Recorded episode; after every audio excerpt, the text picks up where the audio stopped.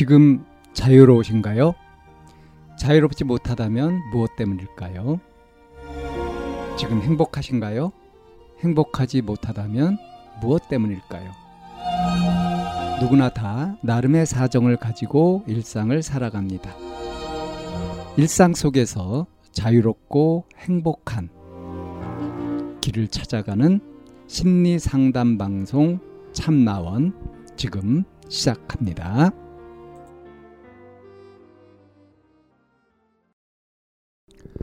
2023년 11월 21일 심리상담 방송 참나원입니다. 꿈에 돌아가신 외할머니께서 자주 나와요. 라는 사연입니다. 4개월 전에 돌아가신 할머니가 꿈에 자주 나타나시긴 하는데요. 어제 꿈은 찝찝해서 이렇게 올려봅니다. 꿈에 외할머니가 임종이라고 하셔서 다 같이 병원으로 갔더니 할머니께서 손주들 한 명씩 부르더니 재산 상속해 주시는 겁니다. 제가 들어갔더니 갑자기 막 욕하는 거예요. 서운하시다면서 가로 열고 솔직히 할머니 생전에 다른 손주들을 1년에 한 번도 못 찾아뵙는 걸 저는 한 달에 한 번은 찾아뵙거든요. 가로 닫고. 저도 너무 서운해서 알겠다고 하고 나와서 다 같이 가족 사진 찍은 거 없다길래 친척들 다 모여서 사진 찍으려고 하는데 사실은 할머니 영정 사진이 없어서 할머니만 찍고 그 자리에서 할머니가 돌아가셨어요.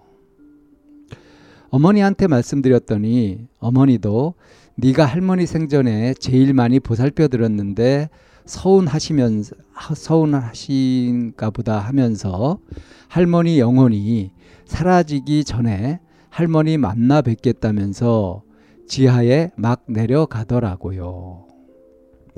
근데 돌아가신 분들 영혼 만나는 곳이라 출입 금지고요. 그 지하는 돌아가신 분들 영혼 만나는 곳이라 출입 금지고요. 저도 너무 억울해서 할머니 만나 뵙겠다고 지하로 내려갔더니 글쎄 제가 20년 전으로 돌아가 학생으로 변해 있었어요. 그리고 꿈 깼고요. 무슨 꿈인지 답변 좀 부탁드릴게요. 이런 사연입니다. 이 고민 상담하는 이 사이트에 보면은 이제 간혹 이렇게 꿈 얘기들이 많이 나옵니다. 그래서 꿈 해몽 부탁드려요 하는 것들이 많이 나오는데 제가 웬만하면 이제 꿈과 관련해 가지고는 사연으로 채택하지 않고 소개를 안 해드리는 편인데 요거는 좀 많이 보이는 패턴이라서 어, 이런 경험들을 하시는 분들한테 좀 도움이 되실까 싶어서 말씀을 드리려고 이 사연을 어, 선택을 했습니다. 그러니까 이게 굉장히 많이 발견되는 그런 꿈의 형태예요. 그러니까 이건 어떻습니까? 평상시에 이제 일상 생활하고 이 꿈의 분위기가 완전히 정반대인 부분이 있죠. 그러니까 바로 이, 이런 부분이죠. 외할머니가 재산 상속들을 해주는데 손주들한테 이렇게 해주는데 어 가장 할머니를 많이 보살펴 들었던 자신한테 어때요? 당연히 더 많은 재산 상속을 해주시든가 뭐 그래야 될 거 아니에요? 그런데 할머니가 오히려 욕을 한, 했단 말이에요. 서운하다라고 하면서. 그래서 할머니 욕을 듣고 나도 서운해가지고 알겠다고 그냥 나왔다. 그래서 이제 어머니한테 말씀드리기 전에 이제 또 그 가족 사진 찍은 거 없다고 해서 친척들 다 모여서 사진 찍으려고 하는데 근데 사실 할머니 영정 사진만 없어가지고 할머니 사진 찍고 바로 돌아가셨다 이거예요. 어머니한테 이제 말씀을 드렸는데 이런 이런 일들을 말씀드렸더니 네가 할머니 생전에 제일 많이 보살펴 드렸는데 서운해 하시면서 그러면서 할머니 영혼이 사라지기 전에 만나 뵈야 되겠다면서 지하로 내려가셨다. 근데 저는 이거 생시의 얘기인 줄 알았더니 이것도 꿈속의 얘기예요. 근데 지하는 돌아가신 분들 영혼 만나는 곳이라 출입 금지 구역이고요. 그래서 이제 근데 이제 어머니가 가신 거죠. 나도 만나 억울해서 이제 만나 뵙겠다고 내려갔더니 어떤 일이 벌어졌냐. 20년 전으로 돌아가서 학생이 되어 있었다. 그리고 꿈을 깼다. 이게 도대체 무슨 꿈일까 하는 거죠.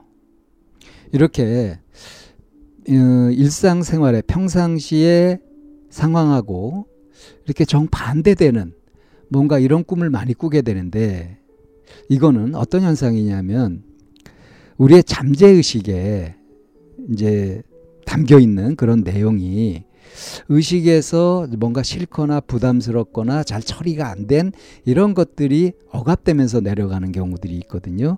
이것들이 이제 꿈으로 이렇게 올라올 때, 그럴 때 이게 이런 식으로 나타납니다. 꿈의 내용이 일상하고는 반대 형태로 나타나게 되는 거죠. 그래서 이런 현상들 때문에 꿈은 생시하고 반대다. 그래서 꿈에서 안 좋으면 생시에선 좋은 거다. 현실에선 좋은 거다. 이런 식으로도 이제 해석하는 게 전혀 일리가 없는 건 아닙니다. 근데 지금 이제 이거는 자 살펴보면 어, 어떻게 이걸 해석할 수 있냐면 지금 4개월 전에 돌아가셨다고 했잖아요. 그리고 이 사연자는 다른 손주들에 비해서 이 외할머니하고 이제 정도 좀 많이 쌓았고 왕래도 좀 많고 했던 편이에요. 그러니까 어떻습니까? 감정적인 교류가 좀 있었던 그런 애착 대상이었던 거죠. 외할머니가. 근데 4개월 전에 돌아, 돌아가신 지 4개월 됐다. 그러면 이때 어떨 때냐 돌아가신 직후나 이럴 때는 오히려 슬픔 같은 것들이 너무 커가지고 애도를 오히려 충분히 못합니다. 그러니까 잘 실감나지 않으니까 이렇게 3개월에서 한 6개월 뭐 또 어떤 사람들은 한 1년 이 정도 기간이 좀 지나고 나서야 이제 이런 기억들이 새록새록 올라오면서 감정도 실감이 나게 느껴지고 이럴 때거든요. 지금이 그럴 때가 아닌가 싶어요. 그래서 이게 꿈으로 나타나는데 어떻게 나타났어요? 꿈에 서운했다라고 하면서 이제 할머니하고 오히려 좋은 관계를 만나는 것이 아니라 서운한 이런 감정들인 거죠. 그러니까 어떠냐 하면 평상시에 할머니한테 뭐 그렇게 그 서운하거나 막 이런 것들이 많았던 것도 아니죠.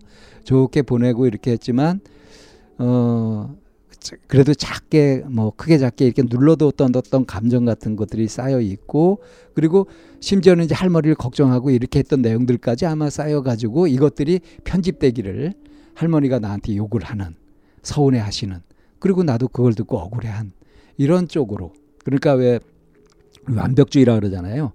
완벽하게 다 어떤 물샐 틈 없이 다 좋았으면 싶은 거 있잖아요.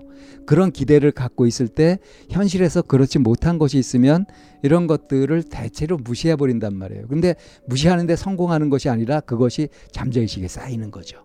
그래서 나타나는 거예요. 그러니까 할머니에 대한 감정이 전반적으로 좋고 할머니도 실제로 좋았다고 하더라도 이 사연자의 의식 속에는 뭐가 남냐 하면 이 안 좋지 않을까 좀 서운하시지 않았을까 뭐 이렇게 살짝이라도 걱정하고 넘어갔던 이런 것들이 오히려 쌓여가지고 모일 수 있다는 거죠. 그러니까 어, 손주들한테 이렇게 재산을 상속해 주는데 근데 가장 왕래가 잦고 감정적인 교류가 있었던 이 손주한테 욕을 하실 일은 없잖아요. 그죠? 근데 이건 이제 사연자의 잠재의식에 남아 있는 할머니에 대한 걱정 그리고 평상시 할머니에 대했던 가졌던 그 마음 같은 것들이 이제 돌아가시는 것과 관련해 가지고 이제 일체 부정적인 기운들 이런 것들이 다 모여가지고 이렇게 과장된 형태로 나타나는 거죠. 그래서 이제 어머니한테 얘기했을 때도 어, 네가 제일 잘했는데 왜 그러냐? 하면서 이제 아, 엄마 만나봐야지. 하면서 이제 어머니가 이렇게 내려가시고 하는 이런 것도 이제 이 사연자의 잠재의식에 있는 그 관계의 형태인 거죠. 그래서 이거는 우선은 이제 애도를 충분히 못한 것에 대한 그런 약간의 찜찜함이 나타난 것이고요. 그리고 할머니가 이렇게 욕을 하셨다 하는 것은 이것은 오히려 털어버리는 것이다. 이렇게 생각하시면 좋을 것 같습니다. 그래서 조금 이렇게 걱정이 되거나 슬퍼하거나 했던 마음들을 다 이렇게 놓아도 되겠구나 하고 그렇게 해석하셔도 무방하지 않나 하는 말씀을 드리면서 이 사연 여기에서 정리합니다.